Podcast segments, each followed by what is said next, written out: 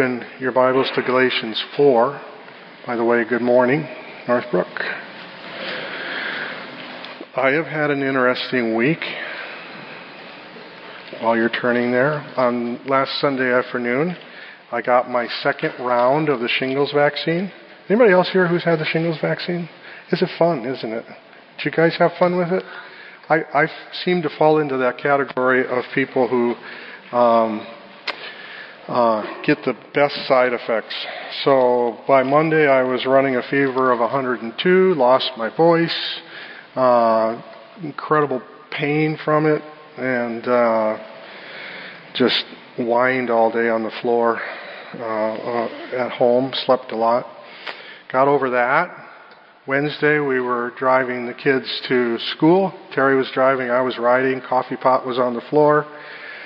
Coffee pot fell over on the floor onto my ankle and uh, leaked on my ankle, and I got second and third degree burns on my ankle. So I am shoeless John Yankee this morning, and uh, if you see me shifting a lot, it's because if I'm on it too long, it starts to hurt. So I lift it up.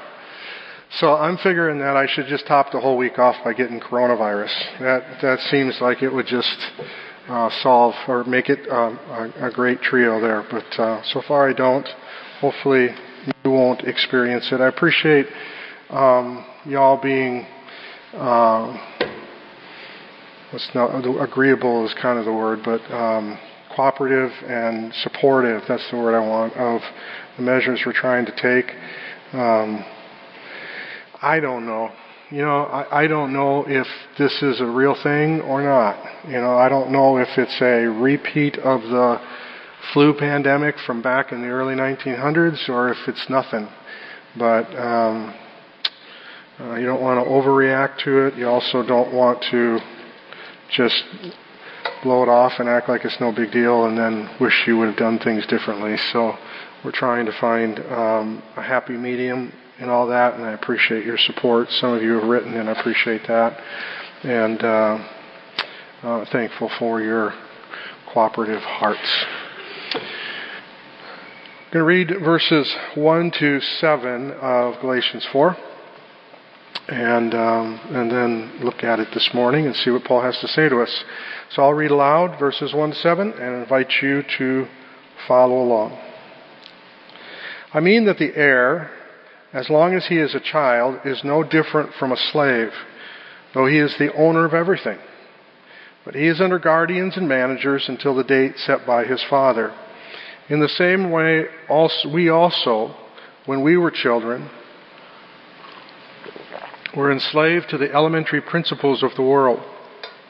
But when the fullness of time had come, God sent forth his Son, born of a woman, born under the law, to redeem those who were under the law, so that we might receive adoption as sons. And because you are sons, God has sent the Spirit of His Son into our hearts, crying, Abba, Father. So you are no longer a slave, but a son, and if a son, then an heir through God.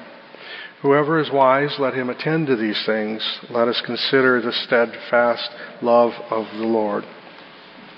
Over the last several weeks and through the first three chapters of this letter, we've been working our way through the response of Paul to the Judaizers' insistence that the Galatian believers uh, be circumcised and submit themselves to the keeping of the Mosaic law for acceptance with God.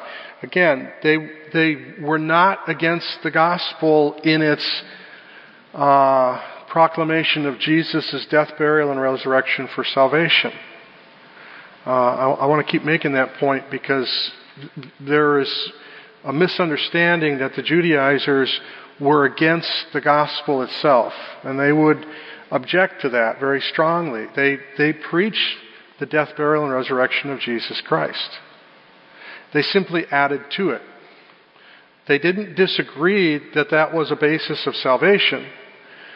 It was, it was what they saw that accomplishing, and then what was required of human beings. They would have objected to the idea that they were only a works righteousness salvation uh, group Because they would have said, it is by grace through faith in Jesus. But they would not have said it is by grace through faith in Jesus alone.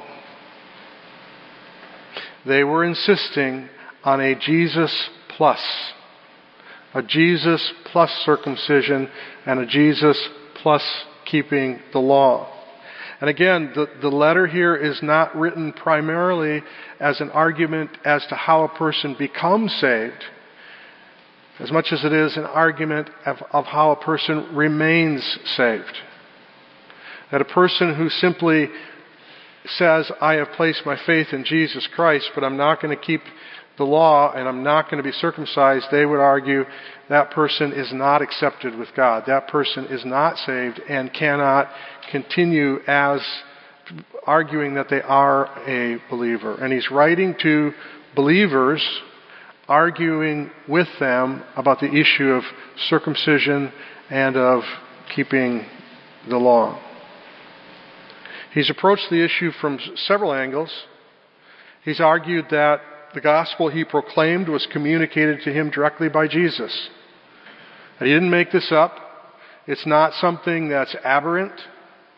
It is something that Jesus himself taught him.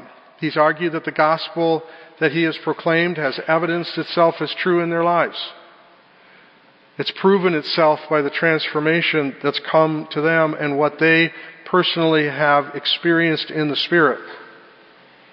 He's argued that the righteousness before God came through faith in the promises of God.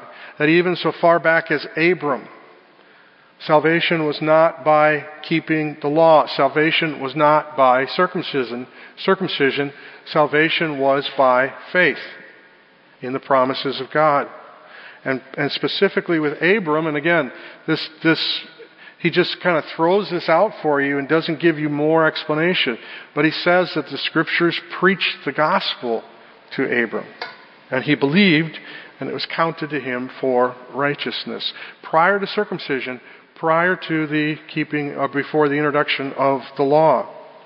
He argued that the law could not bring life, that the law can only bring guilt and condemnation. And that the law was intended to expose sin, to expose sin's domination over humans, and to guide sinners to Jesus. And in the middle of these arguments, Paul took us back to an important person, an important moment in the history of God's people and God's redemptive plan. He took us back to a person named Abram. And the moment that he took us back to, that, that critical moment in redemptive history, was when God made a covenant, in a sense, with Abram, but Abram didn't participate in the covenant. And Abram was important because God chose him to be the father of a new nation, a new people, whose descendants would form into a great nation. God's chosen people. And from Abram would come an heir, one who would bless all the nations. So he's the important person. The important moment was in Genesis 15. God cutting the covenant in Abraham's presence. And the covenant conditioned only upon God's actions. God's faithfulness, not Abram's. Abram had no responsibility in the covenant, in the keeping of the covenant. It didn't matter what Abraham, what Abram did in a sense. He believed, but it was not conditioned upon his keeping of the covenant. And in that moment, with that man, God declared through word and deed that all he had promised would come true. That the blessings of blessing of the nations through Abram's offspring, the inheritance of the land, and the great nation that would be his people would all happen someday. And Paul returns to this part of his argument in chapter 4 and weaves it into what he previously wrote at the end of chapter 3, where he told us that the law imprisoned everyone under sin. He told us that the law exposes sin's dominion over humanity and thus holds us in a place of captivity, of slavery, controlling us and condemning us in our sin. Humanity's only hope for freedom had to come from a place external to ourselves. Our only hope was for someone to rescue us from our sin and free us from the law and captivity. If someone were to tell you that their keeping of the law earns them something with God, if someone were to tell you that their works earn them something with God, they are contradicting Scripture. Because the law's purpose is to stick its finger in our face and say, You are guilty. You're condemned. You're worthy of nothing but hell.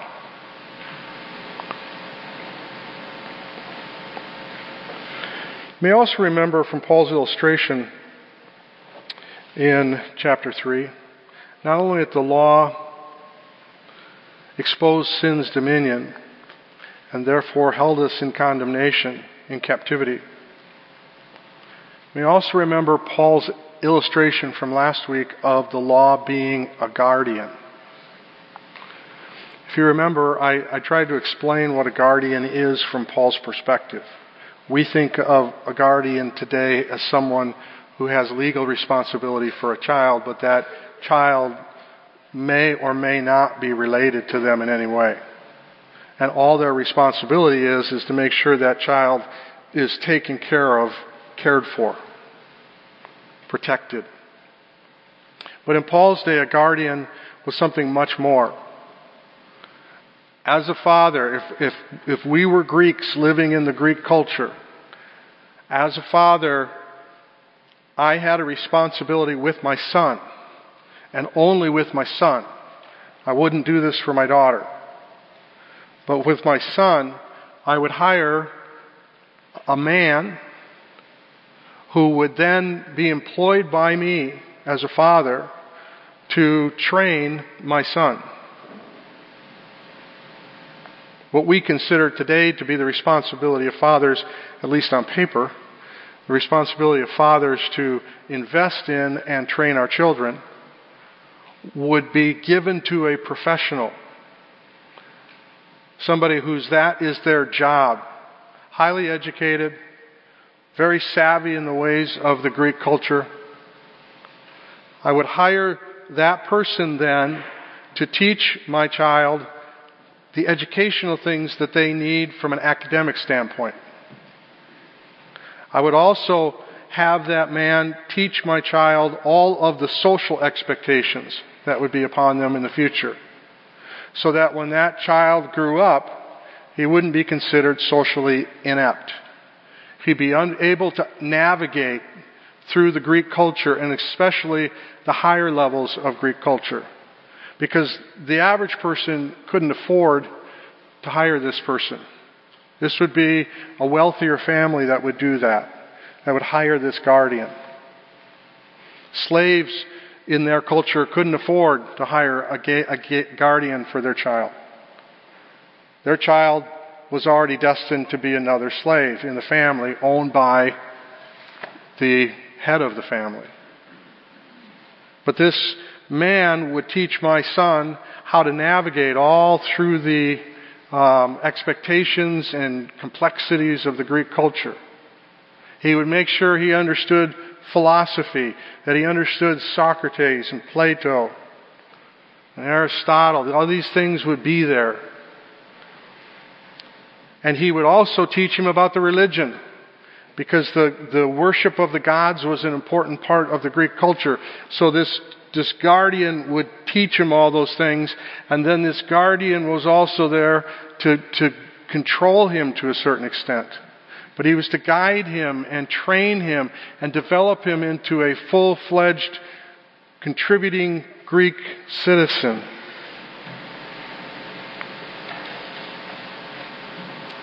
He was to take an immature child and grow him to be a successful man.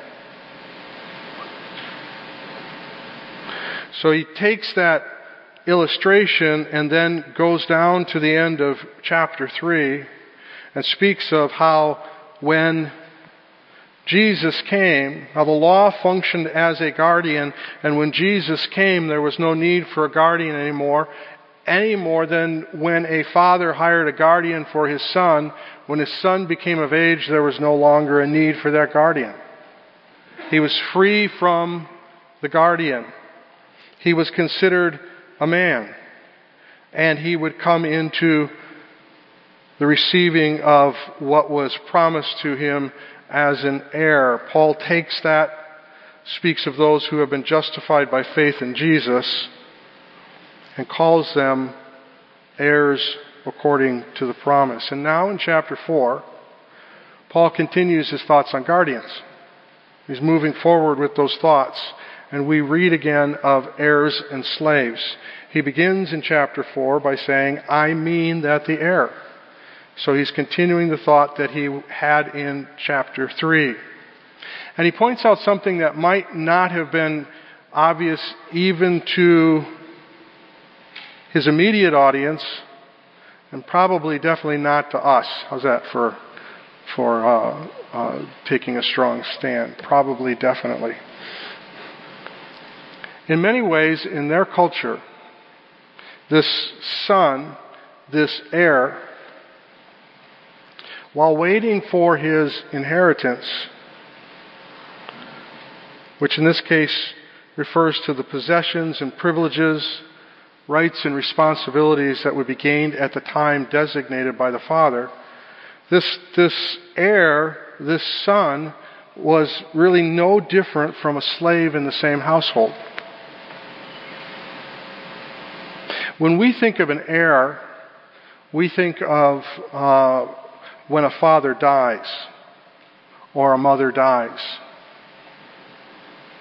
Uh, my my parents are both gone now. You know, my dad died um, uh, be now two years ago when October rolls around. When I was an heir of my dad, I have two other brothers. One of them was an heir of my dad. The other brother was not. My dad did not include him in the trust. But we were heirs. That trust would not be distributed to my brother and I as heirs until my father died.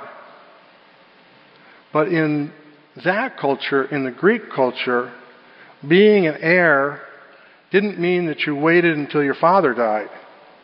It referred to a age of maturity when you would become a man and you would share in the Father's possessions, in the Father's status, in the Father's um, business, actually.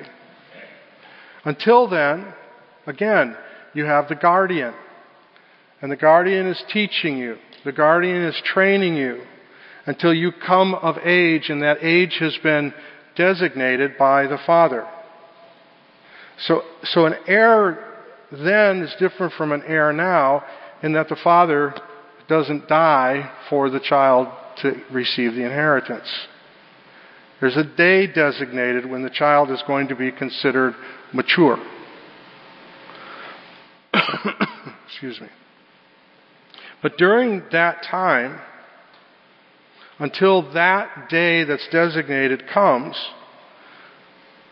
until that child receives the inheritance, he functions in no greater place than the slave in the household. He has no real rights.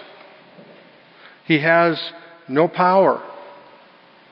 Essentially, the wealth that exists is not his. And until that day came, none of it belonged to him.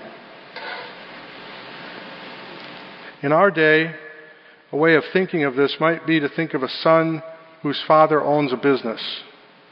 He's a wealthy man, owns a large business.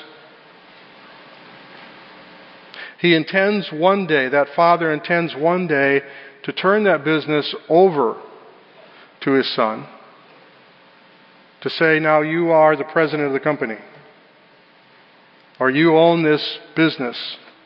But until that day that he has designated, until that time comes, the son works as an employee along with all the other employees in the company. He's not the head of the company yet. He might even rise to the level of a vice president. He might rise to the level of being seen as the Father's right hand man. But while he's in that role, he's just like all the other employees of the company. And in fact, as he rises through the ranks of that company, he might actually be under some of those other employees. and that would have been the case in the Greek culture.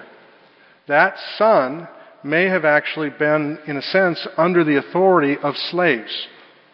Because slaves then were not the same as slaves now. Slaves then were kind of a hybrid between what we understand typically slaves to be and employees. They, they didn't have their own rights, but they also um, were often paid or reimbursed for what they did. So it was kind of a hybrid situation. But to look at the son and to look at the employees, if you didn't know this man was or this this person was the son, you were visiting the, the business place, you might assume he's just another one of the slaves. Because he hasn't risen to a level of being, of receiving the inheritance. But there will come a day when he will rise to receive the inheritance and will take over the business and will, and will live in an existence that is different from the other employees or from the slaves. Paul takes a physical cultural reality and is using it in the spiritual realm. And this is the point that he wants to make here in chapter 4. At one time, all the heirs of Abraham were put under the law. 430 years after Abram, 430 years after he received the promise, the law came and put all of the heirs of Abraham under captivity, put them into slavery. And they continued there for a time waiting for the day when they would receive the promised inheritance. The heirs of Abraham, like Abraham, believed the promises of God. And they look forward to the receiving of the promises of God and the receiving of the inheritance, the inheritance of the land. But the reality is, is until that day would come when they would receive the promised inheritance, their existence probably didn't feel a lot like they were heirs at all. In fact, they experienced the same slavery to sin that any other person did. And understand that not all of humanity were heirs to the inheritance and understand that not all the descendants of Abraham are descendants of Abraham, according to Romans. There are some who are ethnically linked to Abraham who were actually not heirs of the promise. And they lived right alongside others who were ethnically linked to Abraham who were heirs to the promise. And they all lived in captivity to the slavery of the law. The heirs of Abraham knew the promises of God. They experienced the undeserved blessings of God. But sin still held sway in their life, and the law brought its condemnation, and they experienced living under slavery, and the place of the heir was to believe in and wait for the promise to be fulfilled. And Paul tells us in Galatians 4 something that gets quoted at Christmas, but probably isn't even a Christmas story. But one day, the day came. Paul said, verse 4, when the fullness of time had come, God sent forth his Son, born of a woman, born under the law, to redeem those who were under the law, so that we might receive adoption as sons. This verse gets used over and over again at Christmas. When the fullness of time had come, and that comes inside the Christmas cards. And it sounds like Christmas because it speaks of God sent his son, born of a woman. But it's actually, I think, pointing to something else or taking in a bigger picture than just Jesus in a manger. But Paul's point is that after centuries of waiting, God fulfilled his promise as freedom came to the enslaved. Paul tells us this happened in the fullness of time.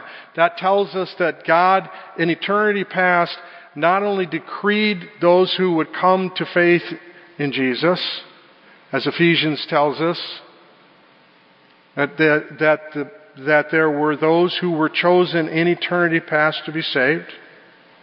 And what we just read this morning in Titus says that God sent Paul, Paul to preach the gospel to bring faith to the elect, the ones who were chosen, the heirs. There was that moment, there was a day, there was an hour a moment in time that God had decreed from eternity past. And that moment was when God would fulfill his promises to Abraham and to Abraham's heirs by sending his son in human flesh as the offspring of Abraham.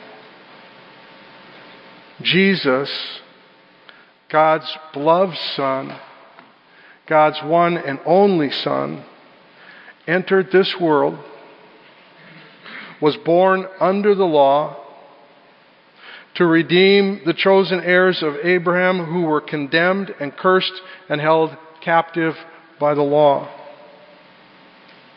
Paul uses the same wording in Ephesians chapter 1, the fullness of time.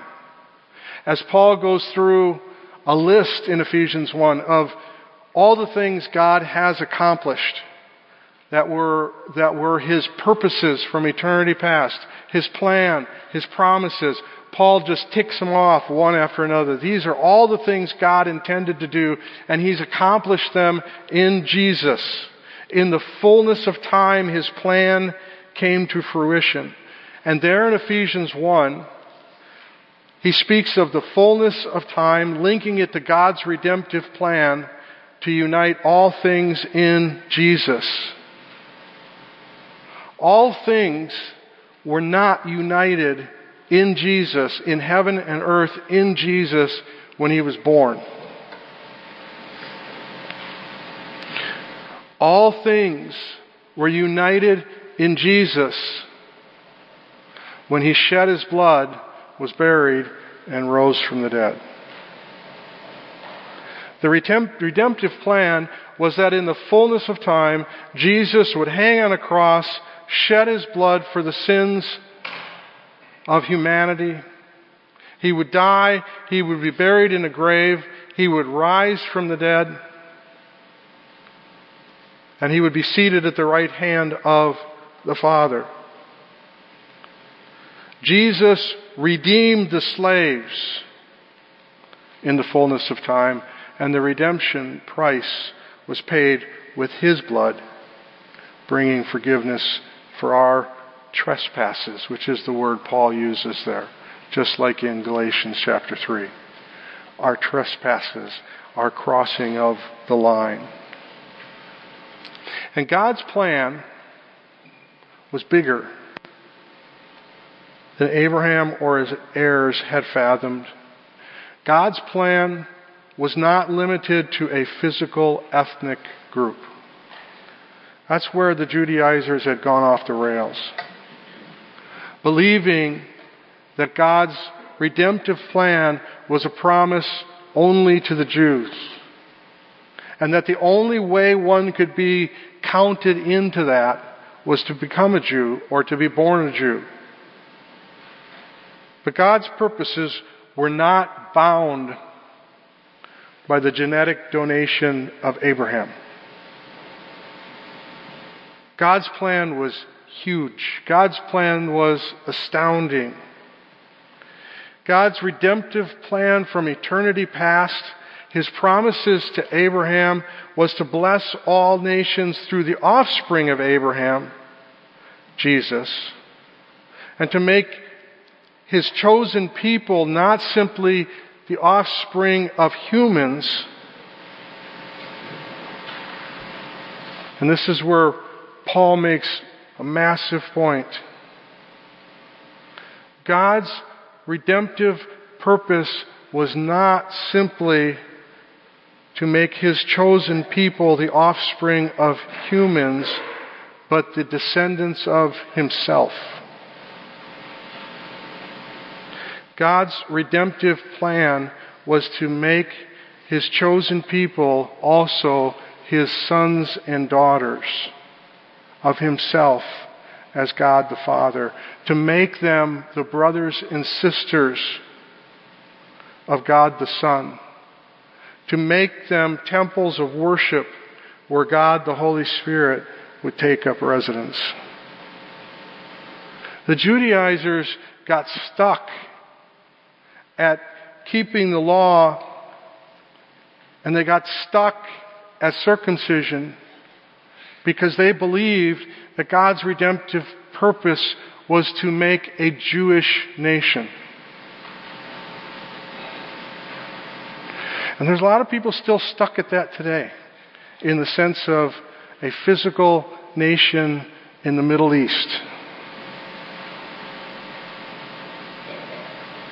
But God's people are not genetically connected to Abraham necessarily. God's people are spiritually connected to Abraham. And they are spiritually the descendants of God the Father first. And spiritual descendants of Abraham second.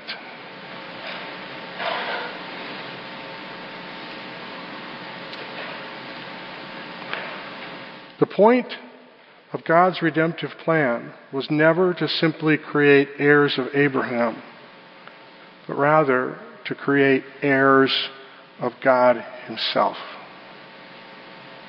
And Paul says this in Ephesians 1 as well. In Him, Jesus, we have obtained an inheritance, having been predestined according to the purpose of Him who works all things according to the counsel of his will, so that we who were the first to hope in Christ might be the, to the praise of his glory. In him you also, when you heard the word of truth, the gospel of your salvation, and believed in him, were sealed with the Holy Spirit, with the promised Holy Spirit, who is the guarantee of our inheritance until we acquire possession of it to the praise of His glory. So the inheritance is more than dirt on the globe. How we fight over dirt.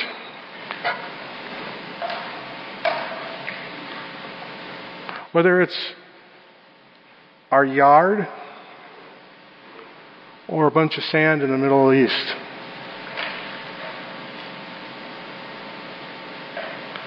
The inheritance that God has promised us is more than a patch of dirt somewhere on the globe. The inheritance that God has promised us is more than an ethnicity to boast in. The inheritance that God has promised us is more than even a group of people. Like a church family. The inheritance that God promised in the fullness of time in Jesus Christ is to share in the fatherhood of God, to share in the family of God, to share in the power of God. And yeah, there's going to be a day where there will be a place where God will live with his children forever.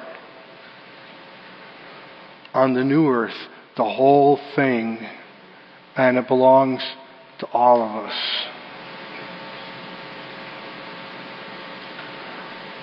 There is not going to be a mansion that is yours on a yard that is yours on a street that's named after you. We will share co heirs all of what God has for us. And yes, there will be a day when Jesus will reign over his kingdom in all its fullness. And there will be a day when we as the people of God will live in full happiness on the new earth, freed from sin and its curse. But I want you to understand that the best part of what God has promised to us in the inheritance is ours to enjoy now. To be sons and daughters of God. And as I thought about that, I again thought of my dad. It's been on my mind a lot this week for some reason and just been missing him this week. I hate to admit this, but when I was younger and immature,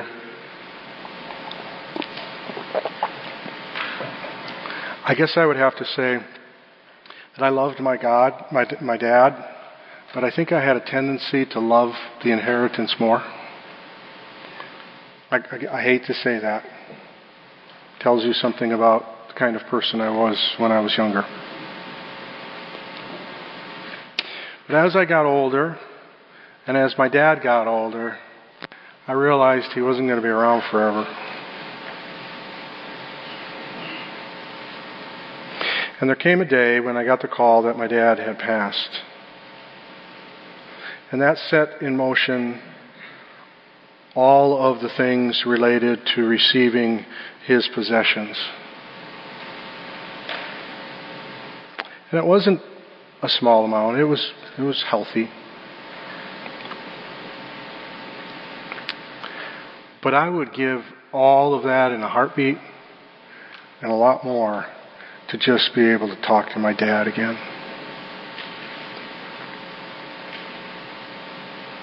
In the moments when life gets difficult and I need advice, I want to talk to my dad. And I can't tell you how many times, and maybe you experienced this if you've lost a parent, I can't tell you how many times I still think, oh, I call dad, oh, I can't. just to sit with him while he falls asleep during a golf match and starts snoring. And listen to him snore. Just to have another day on the golf course with him as we tease each other back and forth about our bad shots. Just another time to go to Safeway with him to pick up a loaf of bread for something.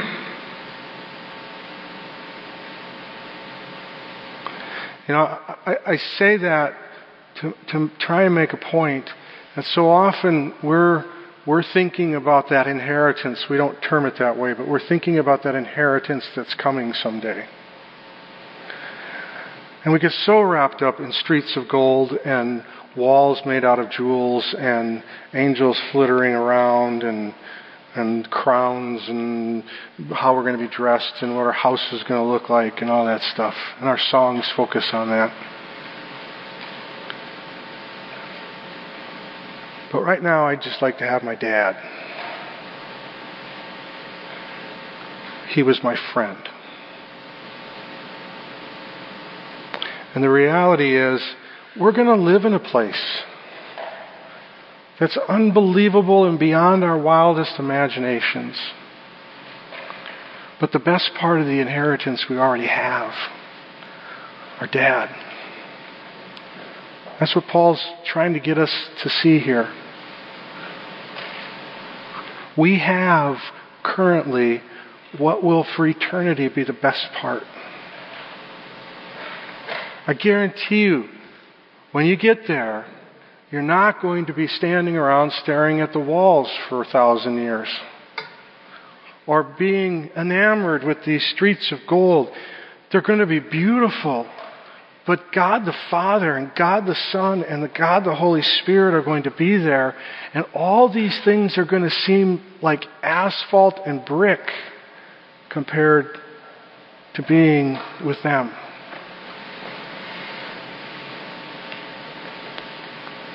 What Paul wants us to understand is the best part of the inheritance is that God has already adopted us to be his sons and daughters.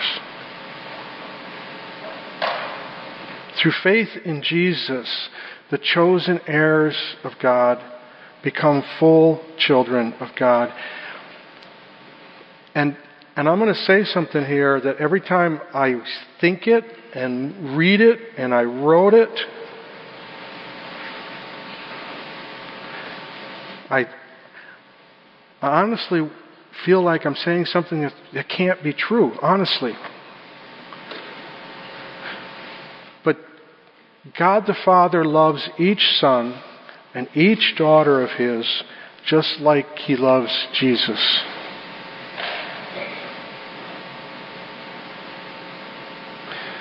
There was a time when God had one and only one beloved Son. For God so loved the world that he gave his one and only Son, beloved Son. And now God has a massive family. An uncountable number of sons and daughters, and he dearly loves every single one just like he loves Jesus.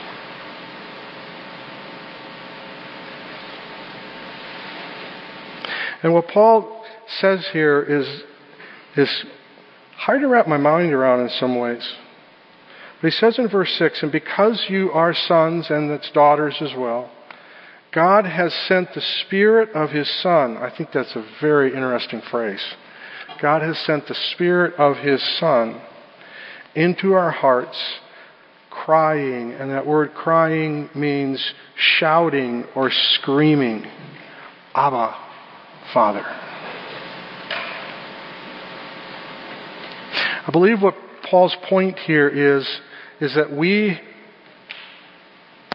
have the Spirit, the Spirit of Jesus in our hearts, shouting out from our innermost being what we can hardly believe. In the moment that we place our faith in Jesus, the Holy Spirit has entered us and begins to shout, Abba, Father. And we have the privilege of addressing the God of the universe in the same way Jesus does. Not only does God love us, the same way that he loves Jesus. But the Spirit of Jesus is in us, the Holy Spirit. There's a little thing about the doctrine of the Trinity that could possibly be popping up right there.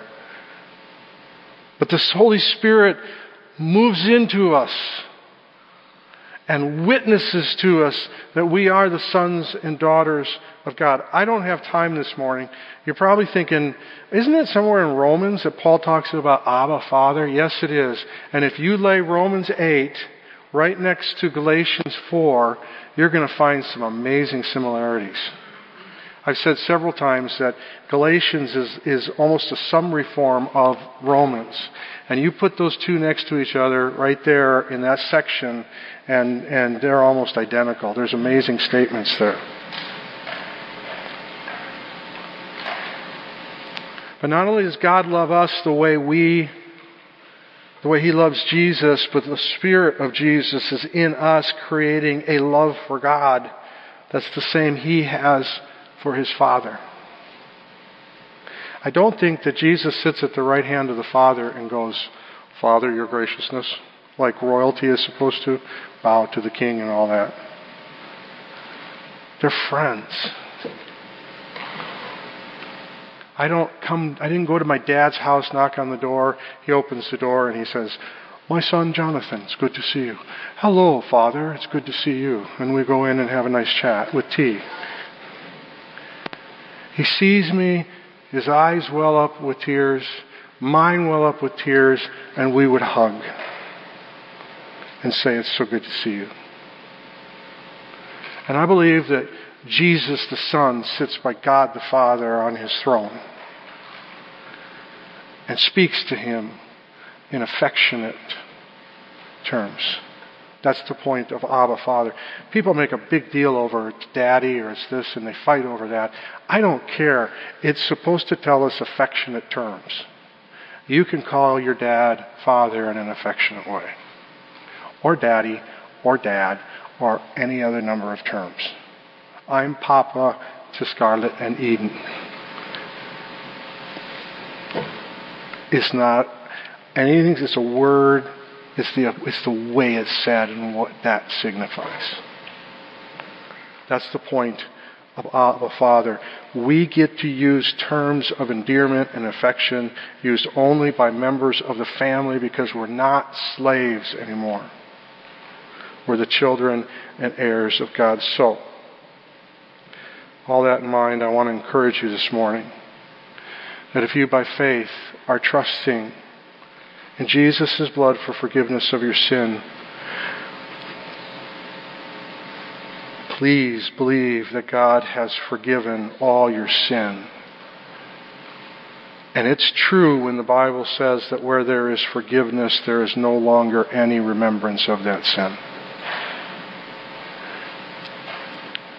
And as you believe that truth, I want to encourage you to think of your Father choosing not to remember your sin, loving you the way he loves Jesus. I want you to enjoy the affection he has for you. And thinking of those things, I want to encourage you to enjoy some time with him, to talk with him, to tell him how hard life is right now to share your dreams with Him, to cry in His presence, to trust Him now and for the future. I can't do any of those things with Dan Yankee anymore. But I have a Father who can actually do something about those things and loves me and hears me and wants me to chat with Him. Let's pray. Father, I pray that you will, through the work of the Holy Spirit, through the truth of your word, which is alive, by your grace, cause us to understand the love that you have for us.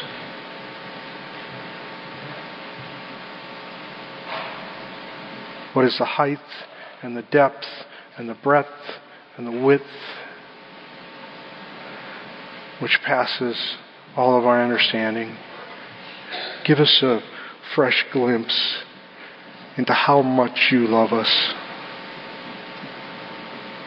And Father, create in us,